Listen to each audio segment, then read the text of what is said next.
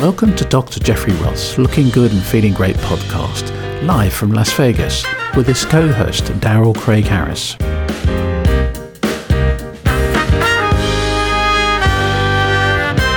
Hi, this is Dr. Jeffrey Roth, your board certified plastic surgeon in Las Vegas, Nevada, and we're at it again.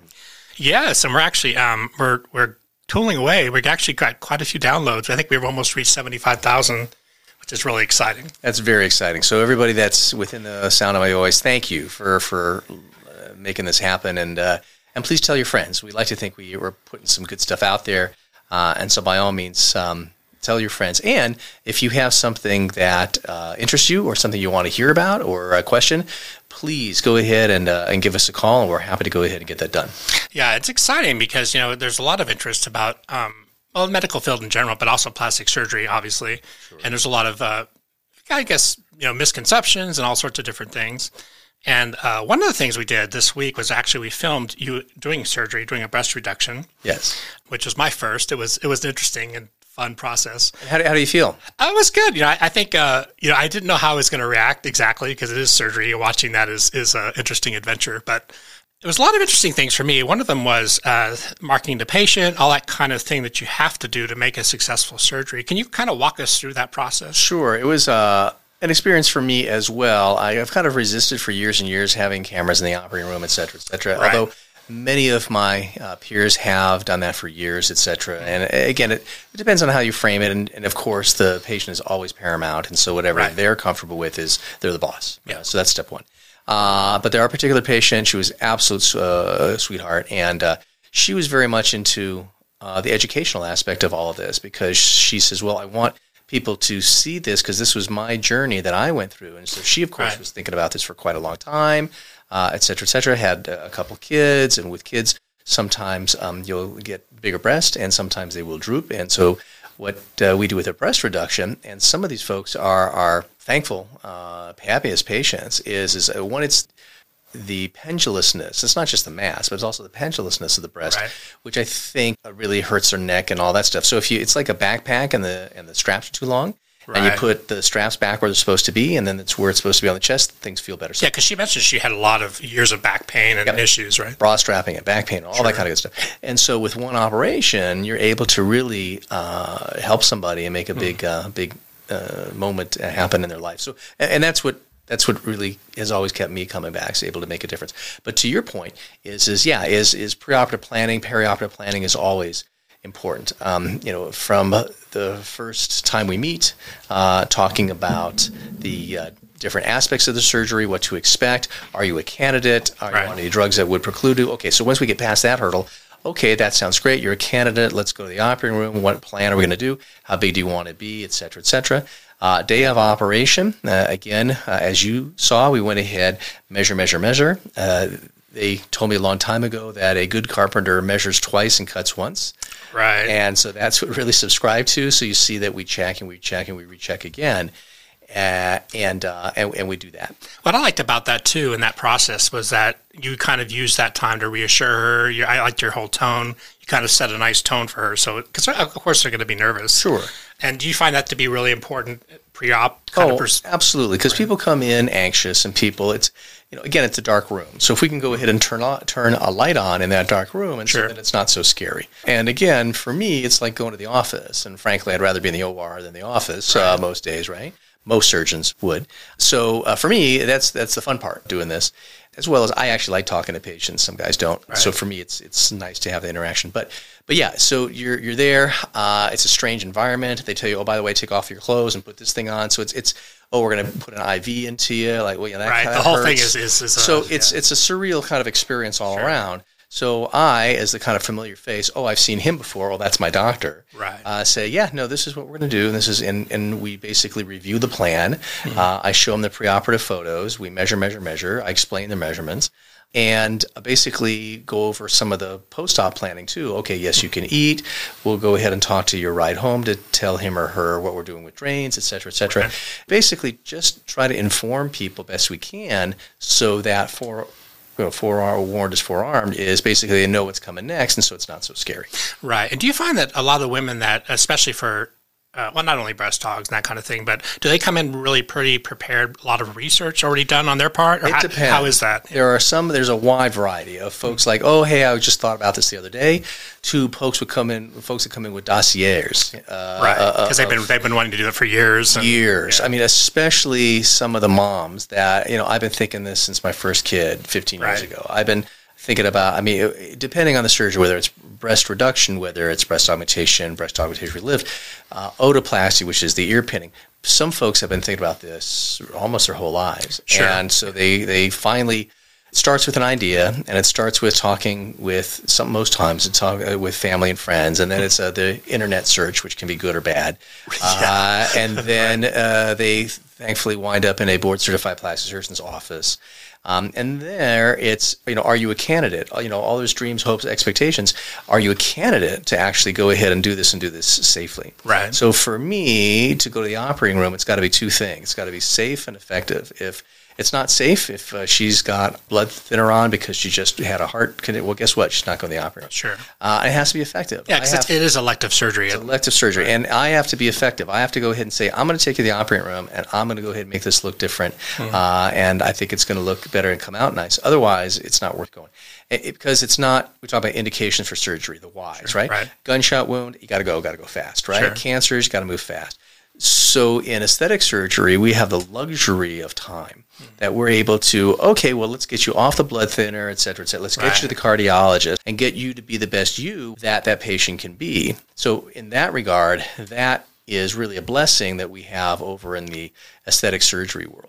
Yeah, and also, I mean, part of that I would imagine too is creating realistic expectations. Also about um, you know post surgery recovery. T- can you talk a little bit about that? How you deal with that with patients? Sure. So the expectations, I think, management expectations is key, and and I like to, and I tell staff all the time, is we like to you know under promise and over deliver wherever we wherever we can. And s- most folks nowadays are, to your point, well informed. They've probably seen two or three other plastic surgeons. They've been through the internet. They've been on the ASPS site or the ASAPS site, so mm-hmm. they have an idea of the conduct of the operation where uh, we're going. Now, some folks come in and go, "Doc, just fix it," and some other folks are like, Right. oh, I want a 325 cc implant, you know, high profile, made by a guy named Bob. And you're like, okay, well, wait a minute, you know, where'd that come from? So again, you're kind of all over the, uh, all over the place. Sure. But reasonable expectations, yeah, is this, oh, you know, can I get my breast lifted without scars? Well, no. You know, well, I don't want to scar. Well, okay, we have to talk about that. Right. Um, and see what everybody's different threshold is. Uh, for that for that sort of thing, um, there are girls that come in, you know, we're talking about breast stuff with a couple of bananas, and they want to look like Carmen Electra, and you're like, Right. okay, so you know we can get from you know point A to point B, but not necessarily to point C. Okay, Right. And again, it depends if they've had four kids, if they've been smokers, if they've uh, if they've been on uh, steroids, et cetera, et cetera, et cetera. And that's where the reality comes in, and that's where the um, consult is so important because you then hopefully you've seen this before, you have some judgment, et cetera, et cetera, and you can basically paint a picture of okay these are what the what you can actually expect because what you don't want is uh, expectations to be high the um, reality to be lower and that gap there is a surprise Right. and you want to eliminate as much surprise as possible. sadness uh, it lives there and surprise lives there and so that's not where you what you want to be in that Sure. now things happen right so there's a 1% um, 1% infection rate so you do 200 cases a year that's two Right. okay? And if you're it- one of the two, and, it- and uh, if it's one, if sure. you're one of the two, that's 100 percent for you, exactly. right? And it's a 100 percent issue. So, uh, so, and, and yes, we, you know, we we get some effect. Thankfully, rarely and less than most. But uh, I would be lying here if I said that. Oh yeah, no, I do. You know, scarless, painless. You know, uh, Yeah. Surgery with no. So no. So there's. So you have to go ahead and paint a proper picture uh, of folks um, of what to expect. First post op, the first three, th- typically the first three days out of any operation stink, right? So Yeah. okay, you're hurting, you're sore, you know, you're not pooping yet, et cetera, et cetera. Okay, so that's fine. Uh, and then there things get better and better and better, and depending on, of course, the extent of the operation, et cetera. But then, you know, some folks like, oh, geez, I'll get my surgery Friday and I'll be back at work Monday. No, Right. it doesn't work that way. Yeah, because you want you want the results. I mean, that's a big part of it too. Is is you? I know obviously you have to explain to them like there is a recovery period, and if you don't respect that, Right. you're going to cause problems, right? And gals, especially gals, some guys, but gals uh, come in later, usually on the revision, go, I didn't listen the first time around. I was messing around, you know, on day six, day seven Something when happened. I should have been. Yeah. And so they're like, mm, next time. And so I'm like, oh, you know, can I put you on the website and tell everybody else? So, so yeah. And again, yeah. I don't say things to be a meanie, you know, yeah. or something. It's a matter of, hey, we've done this a thousand times before, and right. so in our uh, you know, our bell-shaped curve, this is kind of what works is, you know, not doing, you know, back handsprings on day three, you know, yeah. that, that kind of stuff. And like any, I mean, it is an investment. I mean, they're investing in, in their body and, and that kind of thing. And, and they, you definitely want to create a situation where they're going to have the possibly the best outcome that can. Oh, absolutely! Happen. It's it's time, it's energy, it's effort, and we say that all the time: is get your universe in line. In other words, you know, get mom to come in to help with the kids. Uh, get you know, get coverage for you at work so that you can concentrate. You know, your job should be going ahead and recovering from the surgery, right. uh, and not you know having to run after six kids. Sure. And, yeah, you, you know, need to be able to switch that off. and two in diapers and uh, be lunch. and so, so yeah, and so, so I tell people all the time they really have to get their ducks in a row, mm-hmm. and we're happy to help. You know, as far as hey, I think I need some help. Can I get a nurse? Okay, fine. Hey, I need one of those uh, La-Z-Boy recliners that you go ahead and pull a lever and it kind of springs you out. Of, okay, so we we can help. The thing is, yeah. is and we talk to those folks about okay, who do you have at home? What are you going to do? How are you going to help? So it's really a holistic approach. It's not just about doing sure. the surgery. It's, and some people don't realize what I mean. I can't go ahead and uh, you know pick up a roast and move it. You know, so you know Thanksgiving's coming. So it's it's all of that. Uh, right. Uh, so preoperative, perioperative planning. Uh, I like to think paramount and gets us our, our ducks in a row. What about um, the subject of pain management post surgery? Well, one thing is people getting addicted to pain medication, which I'm sure you're aware of that that sure. as a potential thing. But how do you deal with pain management? What's what's the uh, I guess what's the advice? What's the approach for you? It's all a part, and again, talking about perioperative, or by perioperative I mean before, during, after the case, right? So that is a key to the perioperative world. Now, number one is, is people don't want to be nauseous. Now, even more than pain, people don't want to be nauseous, and so the anesthesia guys and gals and the plastic surgery guys and gals have really, I think, focused on postoperative nausea and vomiting, right? So even if if you do the great surgery and they get a great result, they're like, oh man, I was sick as hell and blah, blah, blah, blah, right. blah. And that's not a good experience, number one. People would rather be in pain than be nauseous. So, yeah. so nowadays, before, during, and after the case, the anesthesiologist will give you all sorts of medicine for that. We don't use some of the gases that we used to cause nausea before. So we're at least aware of that. People are more hydrated. And, and so basically for us, the nausea thing is key. So before, during, and after, we really try to knock that down. Okay, great. So now if we have the nausea in control, let's talk about pain management. So it's still surgery. So yes, now some folks are like, Doc, I took two Tylenol, that was it. Yeah, so, yeah, everybody's so different. Right. everybody's so different. Yeah. So that's step one. Step two, some people come in with pain management issues or they're on uh, pain pills and stuff, and we'll talk about that in a second. But the garden variety gal that or guy that comes in, yes, you're going to have some surgical pain because I'm a nice guy, but I took a knife to you, right? Right. And then two, depending on the operation, for example, breast augs. Okay, well, we put them underneath the muscle. They're going to spasm a little bit. So what do we do? We give not pain medicine. We go ahead and in the operating room, we actually put a numbing medicine in there. Hmm. It's half percent Marcaine, so it lasts for a little while, so that it kind of numbs the area on the inside, so they don't start that. You kind of get ahead of the. Ahead so you the get ahead of it. So that's step one. That's a non-penalty move. Uh, then number two is uh, pain medicine afterwards, of course but we also give muscle relaxers. And the muscle relaxers I found to be really important in uh, breast surgery, especially uh, underneath the muscle, etc. So right. we can keep people out of spasm, we can keep them out of pain, and they use less pain medicine. Yeah, because that, that would be the last thing you would want right. after post surgery, the right. spasm aspect. Exactly. And then uh, tummy tucks. Tummy tucks a big incision. It's it's mm-hmm. great operation. We also put the muscles back where they're supposed to be. So we give people um, muscle relaxers there as well because mm-hmm. sometimes that'll go into spasm.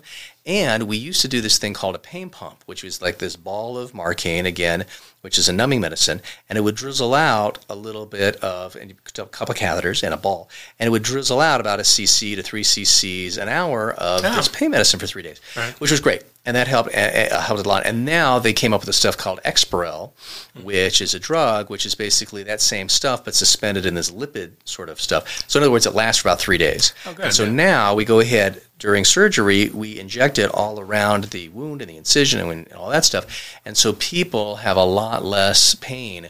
Uh, for three days, and they love that. And there's less narcotics, right. so there's less um, chances of having issues. There's One chance of having issues, but then two also um, uh, constipation, all that stuff that comes with it. Yep. Uh, and then the other thing too is, is you're not going to get hooked on three days worth of uh, worth of Schedule Two narcotics. Right. If you have pain, right? Where guys and gals get in trouble is is they take it electively or they get hooked on because they take a little bit too much or a long period of time, et cetera, et cetera. So typically for the acute pain, surgical pain that we go through, and chronic pain is a whole different subject. Right. Uh, and they have a whole, you know, branch of medicine for that. But if we're talking surgically created acute pain, we're usually able to go ahead and get people from the Schedule II narcotics off. And it's okay to take them for a little while, right? Right. Because you have to sometimes you just you do need that. You have to. Right. I mean, thank God we have them. Sure. But the thing is, is too, is to use them when you need them, Right. not use them, you know, when when you. and don't. if you're going to write the prescription, you do it for a few days, not a month. Well, yeah, and so yeah, I'm a little nutty so about that because I see people back in three days, then I write them a new prescription I in seven days, and especially in Nevada, uh, they have a whole bunch of different laws because of that sort of thing, and so it- we've all really tightened down.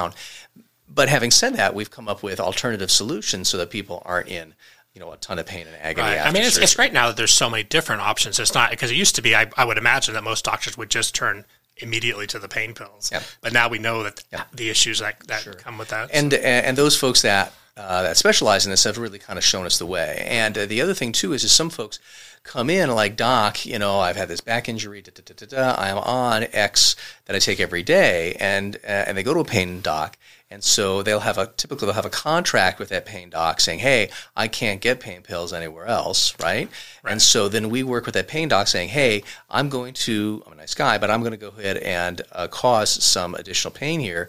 And then they, because they're the experts, will go ahead and manage Adjust, that. right. So and so, but now we have a whole division of medicine with literature and science background that actually does that and does a really good job with that. Right. So typically, people shouldn't be afraid of pain in, in as much as we can uh, uh, acute surgical elective surgery pain because we can manage that pretty. yeah, I think ma- it seems like management of that is management is actually the key word. Yeah. You're not going to make it go away, but you can definitely No. make it where it's where it's And you, you- can sleep and you can do what you got to do. And you shouldn't, because when I was a general surgery resident and we were doing big trauma surgeries and, and doing liver resection, all kinds of stuff. Basically, you, you give pain medicine because otherwise it really hurts. But two is you give pain medicine medicine for breathing. And what I mean by that is, on a one to ten scale, you want the pain to be about three or four. Yeah, I had a big operation, I got some pain, right? Right. If the pain's a ten, they're not breathing. Okay, and that's bad. They get pneumonias and all that stuff. Sure. If you completely schnocker them, okay, and their pain is a zero, they're not breathing, and that's not really good.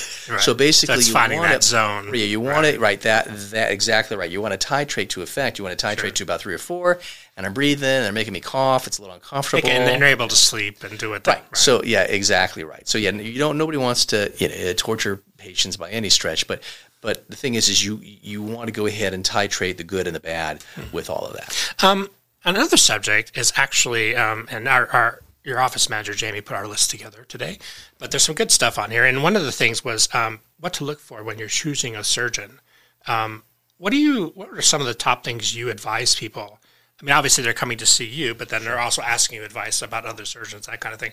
What are some of the top things that you you would suggest them to look for Sure. when seeking out a surgeon? Sure. Uh, now, and we're talking about you know elective plastic surgery, et cetera, et cetera, because that's what I kind of do most. Sure.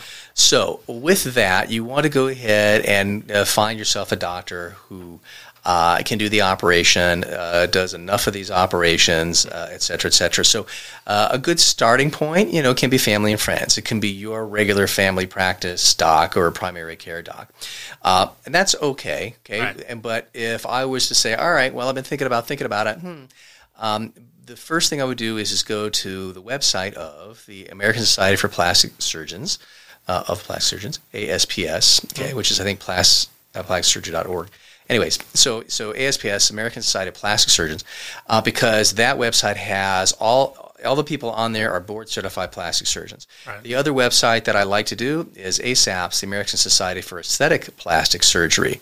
All those folks are, again, board certified plastic surgeons that specialize in aesthetic surgery. So those two sites are really good. They have lots of good uh, information about the procedures themselves and then the docs and all that sort of stuff. So, so that's the place to go, and that's a safe place. wise Because everybody there is board certified in plastic surgery. Right. They've done they've done a complete plastic surgery uh, residency. They've graduated from it. They've took the plastic surgery boards, et cetera, et cetera. So those guys are bona fide uh, and gals are board certified uh, folks, and that's the, the, the first start. And we've actually, and we've talked about that before, but the board certified thing is really important. And I know, and we have some of the, I, I won't say TV surgeons, but TV surgeons, some are, some aren't. Right. We, So- won't, we won't name them, but I mean, Right. that, that does up so yeah, point, and, and so yeah, now they may have a terrific uh, Instagram account or they may have a terrific webpage, and blah, blah, blah. Right. but when the rubber hits the road, when the knife hits the skin, you want the guy or gal to really kind of know what they're doing. So, and, and the reason I think for uh, Jeffrey thinks that that you get a board certified person is because they've seen, they've been there, done that, and, and one is they can. Re- recognize problems and then fix them okay uh, because if you get injections in your butt in the back of a tile shop and something goes wrong, Right. where are you going? Okay, so that's where you're going with that. But more importantly, oftentimes um, we can go ahead and detect issues before we even go to the operating room. And that's why you've been in my office, we sit down, and it drives my office manager crazy. I spend too, way too much time with uh, the patient. Right. But we talk about history and physical and the, and the, uh, the drugs you're on. And wait a minute, you know, uh, tell me about that again. Oh, it's just uh, maybe a throwaway comment, but all of a sudden, like, no, no, no, no, wait a minute, let's explore that. Right. And so that may push us one way or another. And people forget um, to tell you things and stuff. But that's why. And sometimes they'll bring it. family members. The family member will say, "Oh yeah, what that was that one time you had that problem." Oh, happens all the time. with the uh, with the anesthesia. I mean, the classic. Yeah, I mean, the classic stuff. Yeah, no, we've we've detected. I mean, we find stuff. I mean, we find cancer. We find blood problems. We find. Stuff. Yeah, the classic is is you know the guy comes in and uh, especially on general surgery. And I said any sur- any sur- previous surgery? Sir, no. And he's got a big scar from his throat down to you know he had, he had there was surgery. bypass. Right, was a, and, and so the wife usually goes, "Well, what about the thing? You know, you remember your heart Right. stopped?" And you're like, "Yeah, I know. Well, okay, well, that's an and particularly with men, right? Oh, yeah, said, yeah, guys are the worst. So having said that, yeah, so so that's that's one thing uh, is to is to go ahead and uh, find yourself a board certified plastic surgeon. So step one. From there, I like you know going and selecting out. Now you can get to their websites. You can see where they trained. You can see uh, when they got boarded and what years there were, et cetera, et cetera. Um, so that's a good thing. Uh, and then you can pick out. I like picking out two or three folks and and going and seeing them because with elective surgery, the patient's the boss.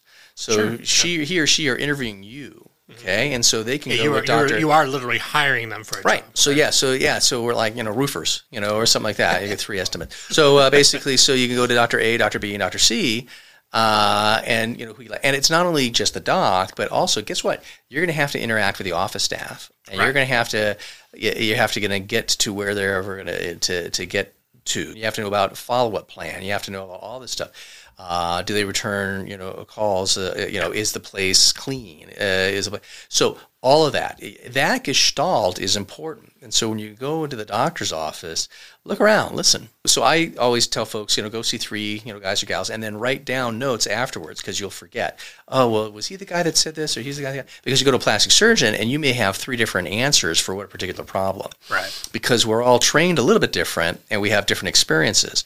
And uh, for example, in general surgery, there's really one way to take out a gallbladder, right? Okay. In plastic surgery, one of the classic questions we get on rounds is give me five ways to close that wound. And you say, oh, well, let's do A. And like, oh, can't do that. Oh, do B. Nope, you already took out the blood supply. Darn it. So we're taught to think like a chess match, right? Right. So in that regard, Multi multi level.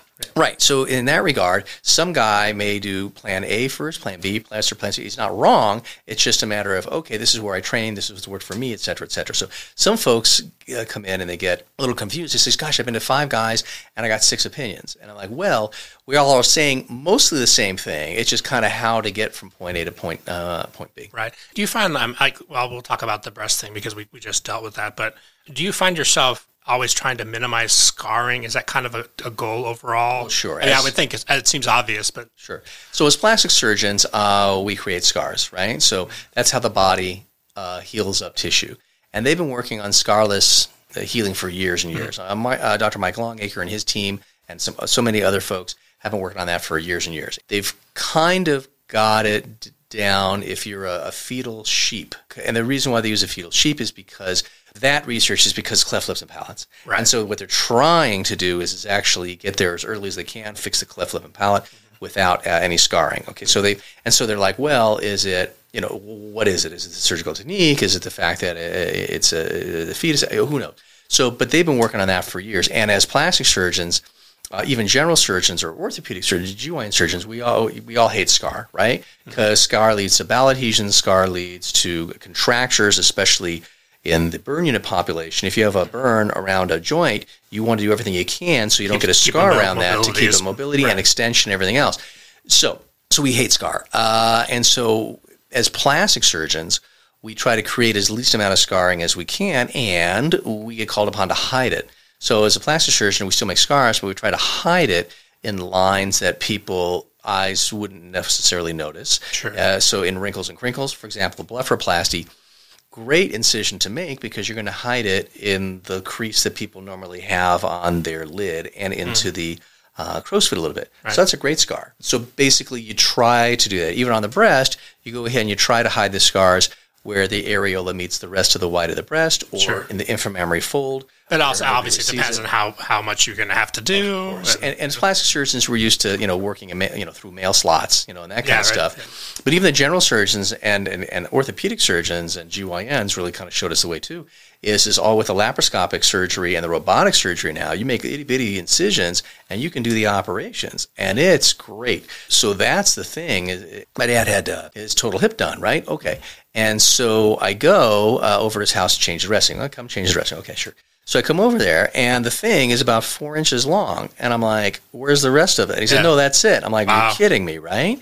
And so I ran into his surgeon. I'm like, really? It's this big? He says, oh, yeah, Jeff, you have no idea. He says the instrumentation has gotten so good now that we're able to go ahead and do that through itty bitty incisions, which right. which helps um, rehabilitation, everything. Else. I went and I saw my dad right after surgery, and he's up in like the chair, right? That kind of like you know, yeah, that yeah, that that uh, that chair. Uh, and I'm like, what are you doing up here? He says, they put me here. I'm like, uh-uh. So I went ahead and I found the nurse. I'm like, is he supposed to be up there? And I'm like, yeah, no, you know, they're up in around two hours funny. now, doc. I'm like, okay. yeah, so. it's funny how, how, I mean technology changes, and obviously with the endoscopic surgery, all those laparoscopic. Um, all those things have, have really probably changed everything for everybody, right? Yeah. Now, to your point with the scars, is it's okay. So we're going to go ahead and make a scar. So the one thing is is make it as small as you can, put it in a place that, as you can, and then perioperatively. One is keep tension away from it because tension is the enemy of scar uh, of, of good wound healing, right? So facelifts, breast lifts, tummy tucks are all uh, by definition on tension. So that's why we don't have, especially uh, our breast surgeries, uh, lifts, reductions, uh, and our tummy tucks. We don't want them twisting uh, right. so much because yeah. twisting is going to be tension across the wound.